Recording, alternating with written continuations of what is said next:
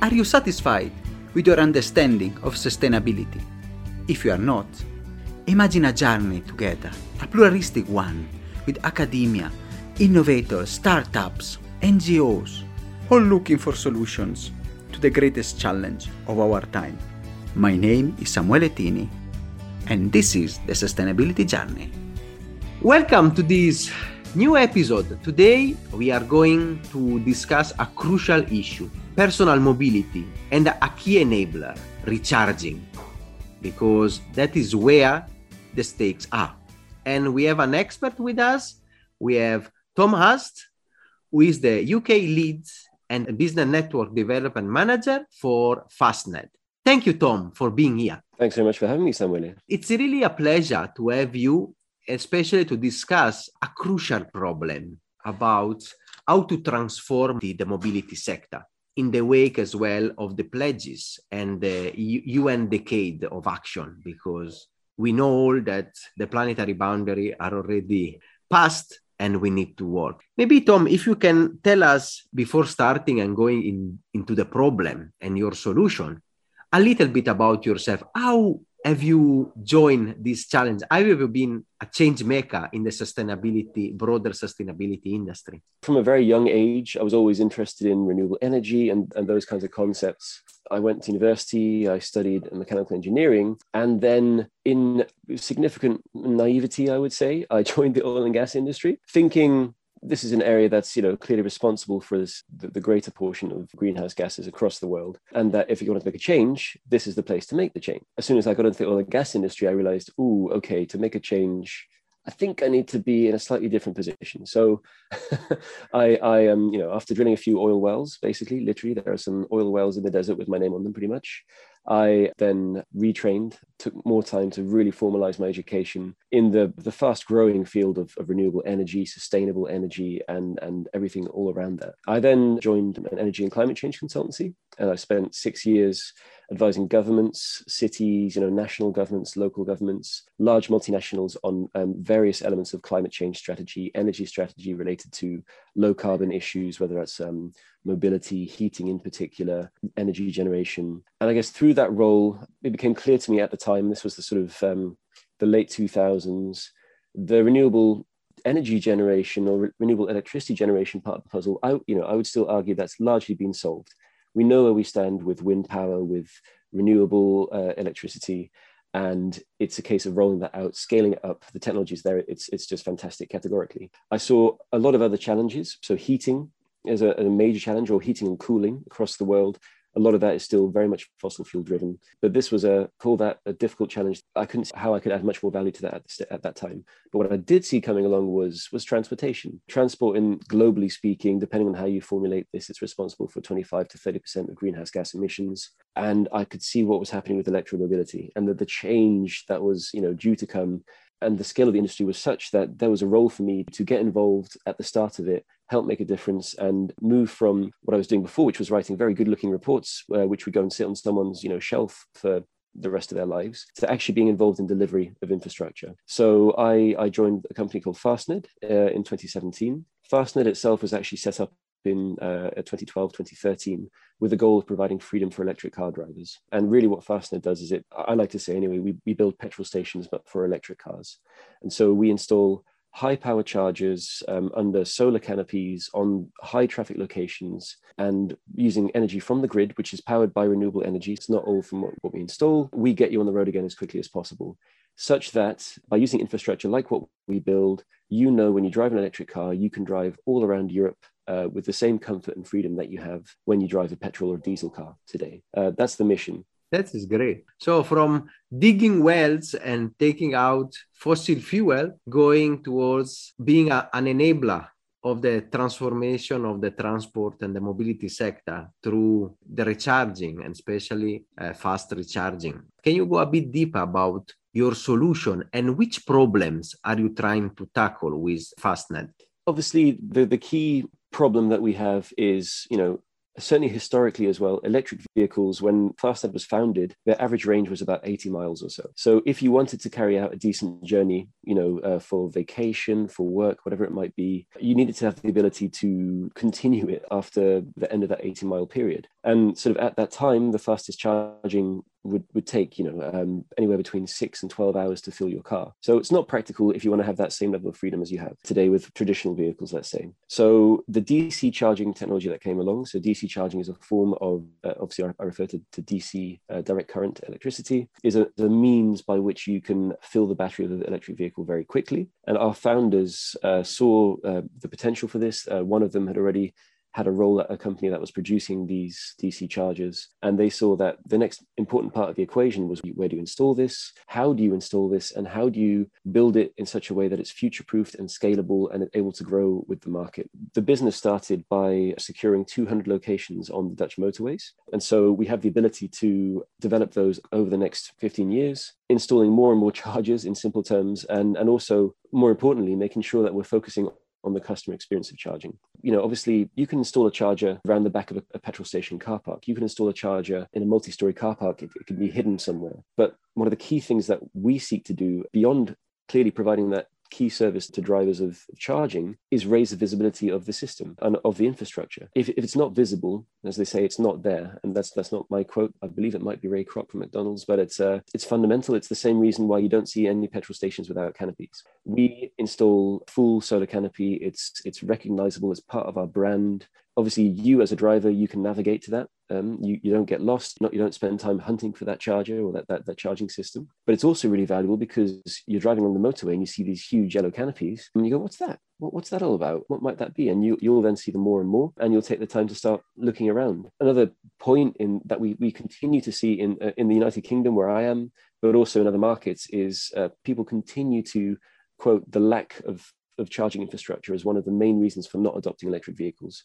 There are perceived issues around range, which are largely disappearing now. So the car that I drive has a range of 240 miles. So that's well over 300 kilometers, let's say. Uh, if I drive that far, I need to stop for a toilet break kind of thing. So the range of, of the vehicle isn't the, issue anymore, but the availability of infrastructure can be. Part of that issue is a perception issue. You might, there might be, you know, significant amounts of charging infrastructure in a, in a particular area, but if you can't see it, it's just not there. If you can't see it, you then don't think electric vehicle is a viable option for you. So Fastned, we really try to address every element of the challenge and the real and perceived barriers to uptake that the, the charging infrastructure part of the, the, equation can address. So our infrastructure is highly visible, it's future proofed. Um, so we install a very large grid connection from day one that enables us to install more and more charges, faster and faster charges as demand increases, as you know, if a queue forms, we can literally overnight add another charger. We can upgrade the speed of the chargers because the vehicles are modernizing very quickly and they're going to be able to charge much more quickly as well in the future. It's really a tangible asset that is a sign of a behavioral and broader system change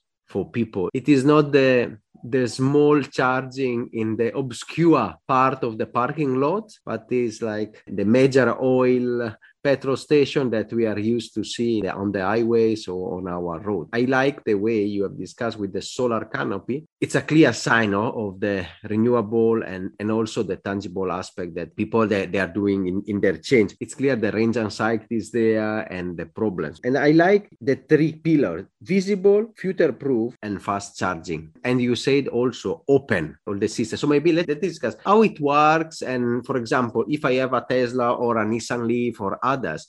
Can I come to charge to your places? How it works? And where do you take your energy? Because that is another uh, very important part. Is it renewable? Is it coming from fossil fuel? Because that is the other important debate. And some critics say we are recharging, but you are taking it from the coal power plant, so you are not making any difference. So can you maybe explain, uh, go deeper on that, please? The main thing to describe is the experience of you as a driver when you arrive at Fastned station. So there you are, you're driving, you know, your Tesla, you drive your Porsche Taycan, you know, these 100,000 euro cars, or you're driving a Nissan Leaf, or you're driving a Honda E, any fully electric vehicle, whatever you drive, you can charge with Fastned. We are a pure charging company. We only make our profits from selling electricity.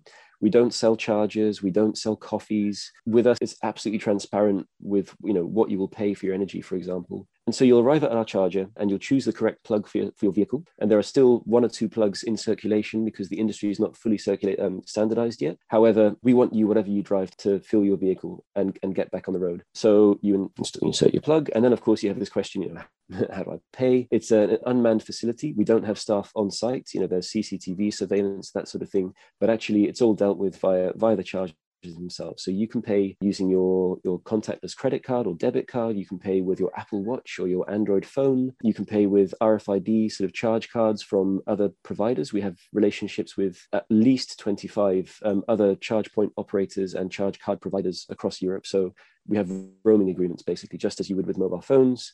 You can use a card from another provider to, to charge at our station because, again, we need to make it as easy as possible for you to charge. Then, of course, we have the Fastned app. Um, the app is great, highly recommended to anybody. It's got great functions like route planners and that sort of thing, but it's not a mandatory facility, but it's there to give you a few additional uh, enhanced value sort of propositions. So, via the app, you can access uh, a subscription, which, uh, if it works for you in terms of your own personal business case, then it's great to use. Uh, on top of that, you can use the auto charge facility. And I think this is the most exciting thing about the app and about you know the relationship uh, that you have as a customer with Fastned. Once you're registered on the app, our chargers will recognize your car wherever you are in the network. So you're driving in the UK, you're driving in Switzerland with us, in Belgium, in the Netherlands, in Germany. Our chargers will recognize your car as soon as you plug in and will start charging your, your vehicle. So people often talk about the the experience of a you know charging at a Tesla station, for example. There it's all dealt with because yeah, Tesla's chargers know the Tesla vehicles, and any billing will be dealt with on a monthly basis. It's just the same with us. And that at this point, when your charging network does that for you, electric vehicle charging just takes another step up over the comfort and experience that you had with a gasoline or, or a diesel station. It's so simple. You can forget about it. Your car is dealing with it, and you can now walk and have a cup of coffee for 10, 15 minutes or so before your car's full or before you've got the charge that you need. You know, the average stay time with us is about 15 minutes or so. And depending on the car you drive, you'll get anywhere between, you know, 60 to 80% of your, your vehicle's charge. Point being, we don't care if you drive a car with a slow charge rate or a car with the fastest charge rate on the market, you can get that speed with us um, and get on the go uh, again as quickly as you wish to. That's the the usage side of things. In terms of our energy supply, as I sort of mentioned before, the solar panels do literally, they're charging your car as you charge. But uh, if you know, depending on how much you know about energy, you recognize that the canopy that you can fit over a, a, station like this is not enough to generate the full power or the full energy to fill your vehicle. So we're connected to the grid. We connect at at least 11,000 volts, which is a sort of medium voltage uh, network, depending on the country you're in, basically. But that has access to multi megawatts of power. And that's what you need to fill lots of cars very quickly, basically that then you know instantaneously speaking and i think that's this is always the point instantaneously you consume energy from the grid and the grid is a mix of depending on where you are nuclear power renewable power biomass coal in some countries still obviously gas you name it. So instantaneously there's a carbon balance that's not zero. At the same time we have agreements in place with 100% renewable providers that make sure that we're netting off the electricity we buy so that and, and this is also being certified basically that when you charge with us you're charging on zero carbon power on a net basis essentially is the easiest way to describe that. The other point i want to quickly touch on people say oh well you know if, if you're driving in germany or something for example at a certain time of day it's just all coal. Uh, yes it is all coal but the beauty of the electric powertrain is it's so efficient that you're still more environmentally friendly or you know your, your carbon emissions are lower than if you were driving with a petrol vehicle. Now as you'll often hear as well then is you get these questions about what's the you know the life cycle emissions of an electric vehicle.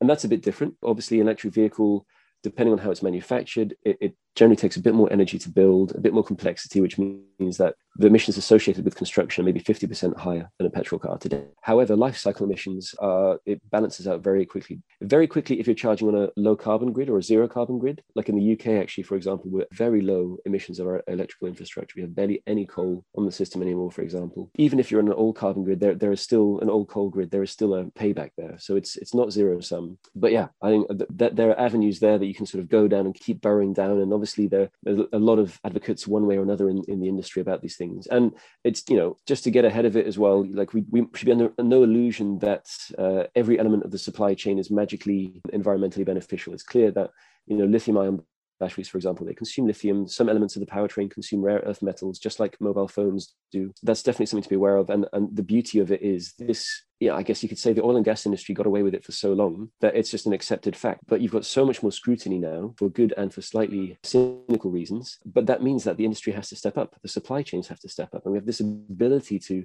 create as sustainable as possible a supply chain. And you know, issues of worker rights, welfare, community impacts are all being raised today. And as the market grows, there will be immense pressure to maintain and imp- continue to improve and all these kinds of things. And the final point to just note on there, what I love is that, you know, you burn fuel in your car, you're not catching the, the emissions coming out the back. When you use your lithium ion battery, it's rechargeable. So first of all, you know, you're putting in only zero carbon energy. But Furthermore, it's like you're able to well you, you can recycle it. I think that that's, that's the main point i want to raise there. You can recycle your battery. You can't recycle the, the fuel you've used uh, in, a, in a petrol vehicle.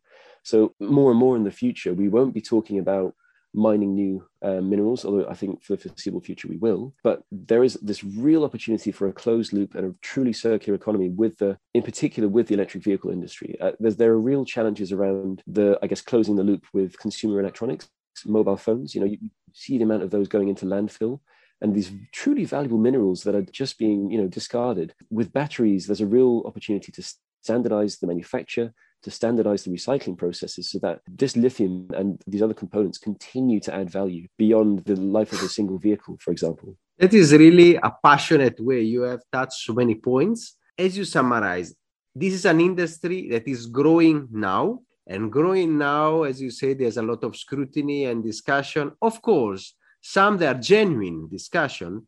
Some are also partisans. Of course, when there is a system change in another way, people you know they try to find flaws this is also the spirit of this podcast there is no silver bullet we cannot say wonderful now the electric car will solve all our problem it is a network engagement. Of course, what you said, it's really important because if we all know that the grid, you cannot choose what you buy, but you can offset and you can have agreements with renewable producer to be sure that at least your amount of energy you offset what do you buy. And this is I think a very good step. Also, with more station to foster also a renewable producer. It's really also interesting what you touch about the circular economy because that is i think one of the critical limitation. We'll discuss a bit now the challenges and limitation but it's a critical limitation for the industry. And i was reading on the financial times even yesterday you know new startups coming up about i think it was the former chief engineer of tesla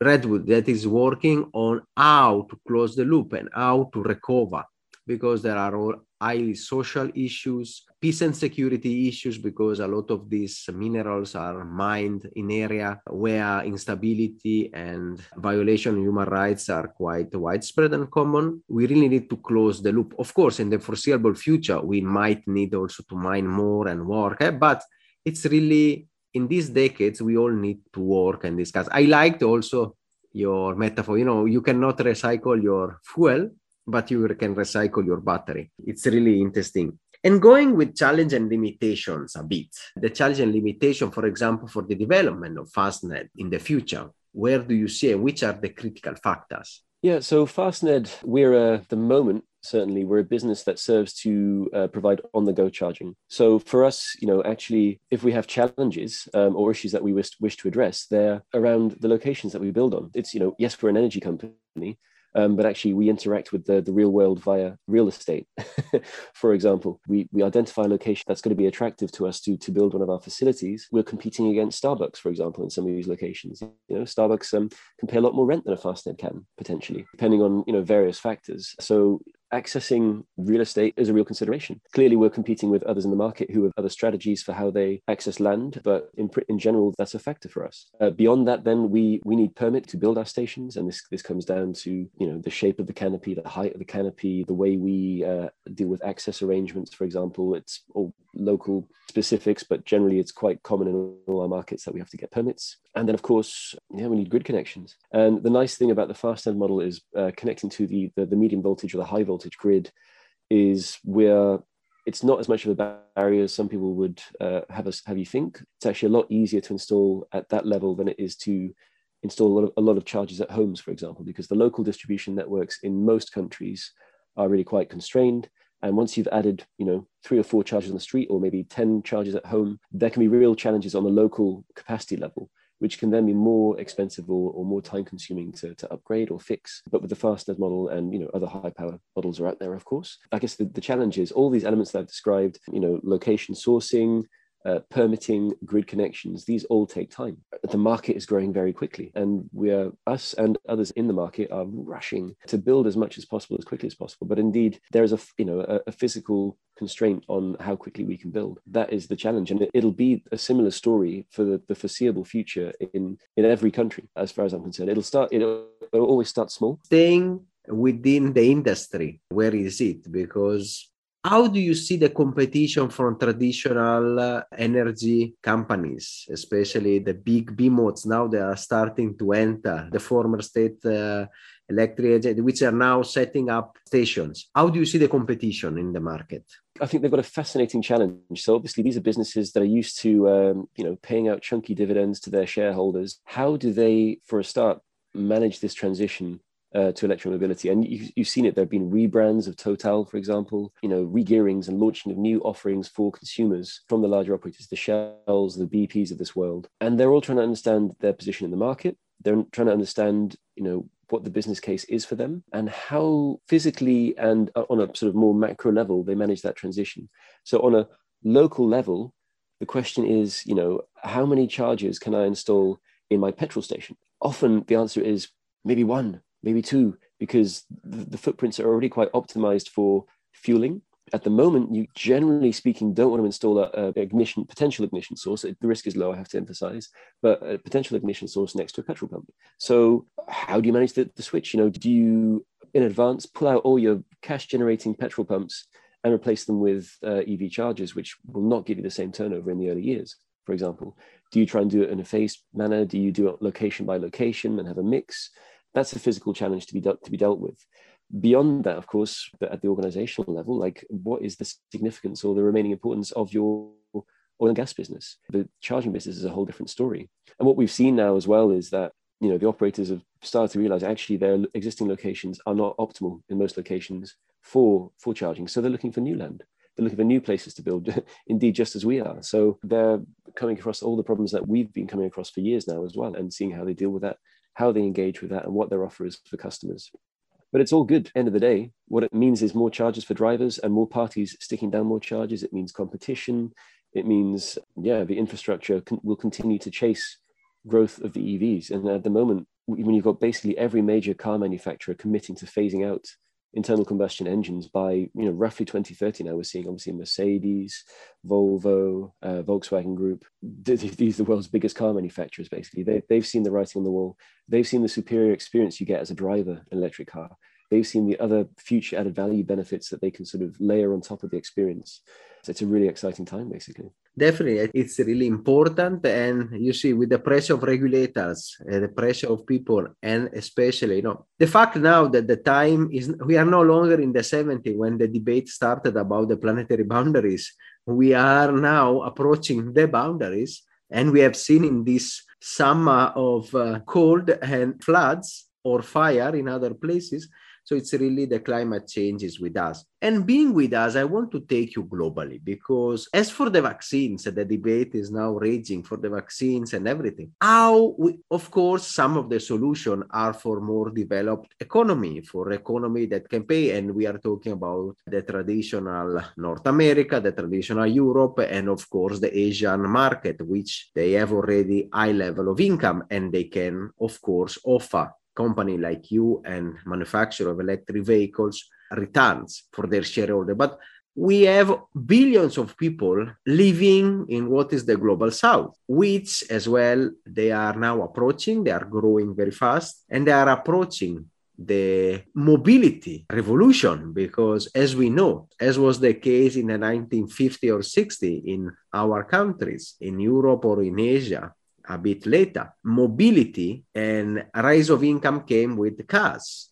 And there is a scramble even in Kenya, where I am, of some car manufacturers and people targeting the middle class. So, how we can really avoid uh, going the same steps and leapfrog towards building the infrastructure for sustainable mobility in emerging markets? That's exactly the right question. Um, and it's something that's been on my mind for a long time. In general, I think the idea of leapfrogging is fundamental. Uh, as we saw with the emergence, you know, mobile phones, mobile phone networks in developing countries, in Africa, in India, for example, it's delivered huge economic and social benefits across those countries. And I would hope, and I see no reason why, infrastructure and obviously mobility means that are actually in many ways superior to the traditional fossil fueled alternatives can't be leapfrogged in the same way, can't be used for the, as a basis for leapfrogging. The main role for emerging markets initially is to help drive down the costs, is to help increase manufacturing capacity and move to a point where there is a model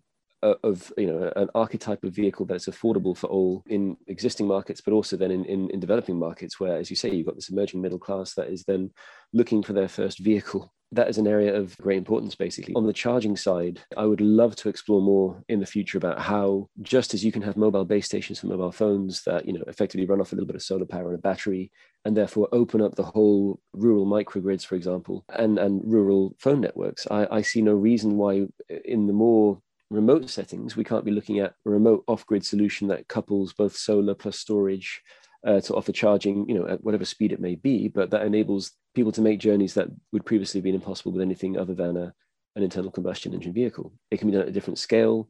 Expectations will be different, sort of consumer expectations or end user expectations. That's got to be a key part of the story. But it's an area where I hope that you know these new user groups will continue to innovate. Entrepreneurs will come in their respective markets who understand the mobility needs of their drivers. Because it's so easy for me to say, "Oh, I think it's going to be like this." I am definitely under no illusions. I have, um, um, you know, unfortunately, not the faintest clue of how of the mobility needs, the actual needs, you know, the journey needs that you as a user have in many of these other countries. That is where local experts, local participants across the, the, the stakeholder environment come in and and can take this technology, which fundamentally is so simple. It's a battery and electric motor, and roll that out at scale um, with a in a form that you know is just not on the mind of someone like myself who is not in touch with, as I say, the, the needs and the challenges that users have in those markets. I think it's going to be really exciting to see what comes up. Like, like I say, you can use a chassis of a basic car, you can bung some batteries on the back of it, you can stick in a, you know, an AC or a DC synchronous motor, whatever it might be, and that is an electric vehicle. It doesn't need to drive 200 miles an hour. It doesn't need to charge at 300 kilowatts. It can be a lot more simple if necessary. If the needs of you as a driver, the needs of your neighborhood, perhaps, whatever it might be, don't require those levels of performance because what you've got is mobility. And that's got to be the hopefully the starting point for any, you know, sort of emerging business model in these markets, as you say, raising up and, and getting to the point of, of you know middle income and therefore the mobility needs that evolve with that. You are discussing in my mind a lot of opportunity comes because there is a huge, a vast opportunity to build up a new network to build up a future proof mobility as well in emerging markets, avoiding the mistakes.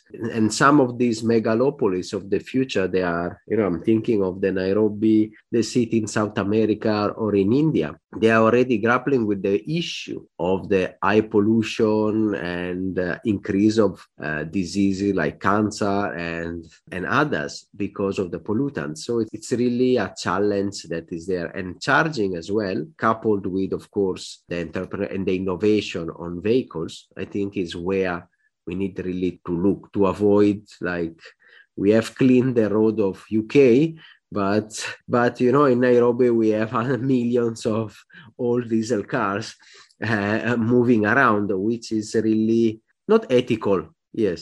You say repeating the mistakes, and I think I, it, it's actually important to go another level. Why should it be just replacing the petrol car with an electric car?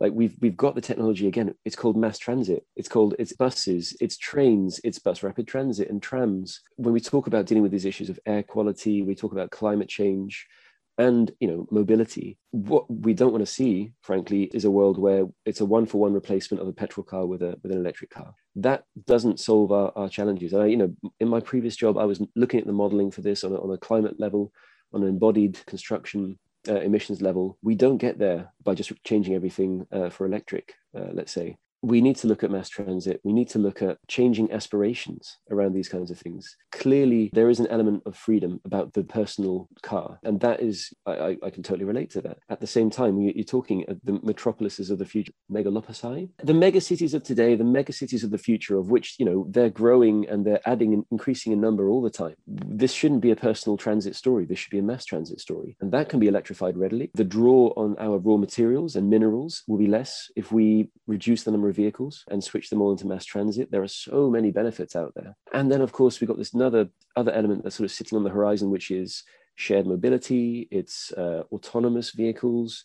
depending on how that goes, again, that will change your relationship with the private vehicle. You don't need to own this asset that's sat there in your driveway uh, depreciating, losing value, deteriorating, not in use for 90% of the day. You will hopefully just, you know, flick on your phone or your, your system will just know intuitively that you want to have a ride in whatever fancy subscription model car that you now uh, have access to.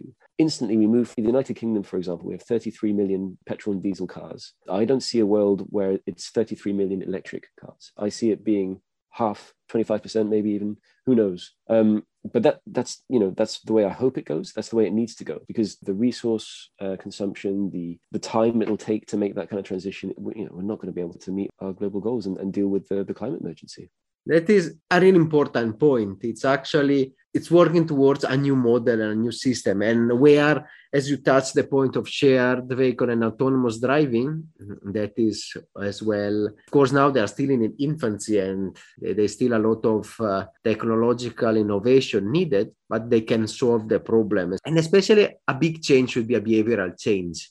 You know, one of the way to get recognition by especially your peers and your neighborhood that you have made it you have now reached the middle income is of course getting a car and i see it every day for example even with people here in kenya when they reach then of course they buy the car and they put it in front of the yard and all the neighbor come to see and greet you know, especially in the rural area. Of course, in Nairobi now has become uh, common, but in the rural area still is still part and it's really something that of course needs to change and especially we need to enable to change in a way that this serves the needs of the customer or the people wherever they are in in uk in russia in japan in australia or whatever. Tom I, since we have discussed and very interesting topic. I'm really happy. I will usually finish the podcast with a message, a message for the audience, a message from Tom to the people that listen to the podcast. Which is your message?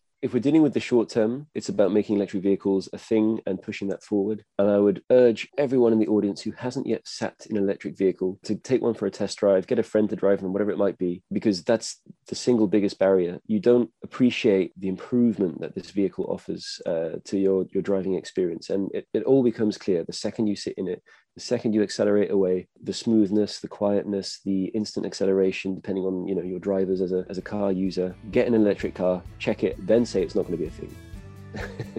that is, you see, a tangible asset, a tangible to win, and you know how to change also your perspective. That is a very strong message, and we urge people as well to be part of the transformation within this decade.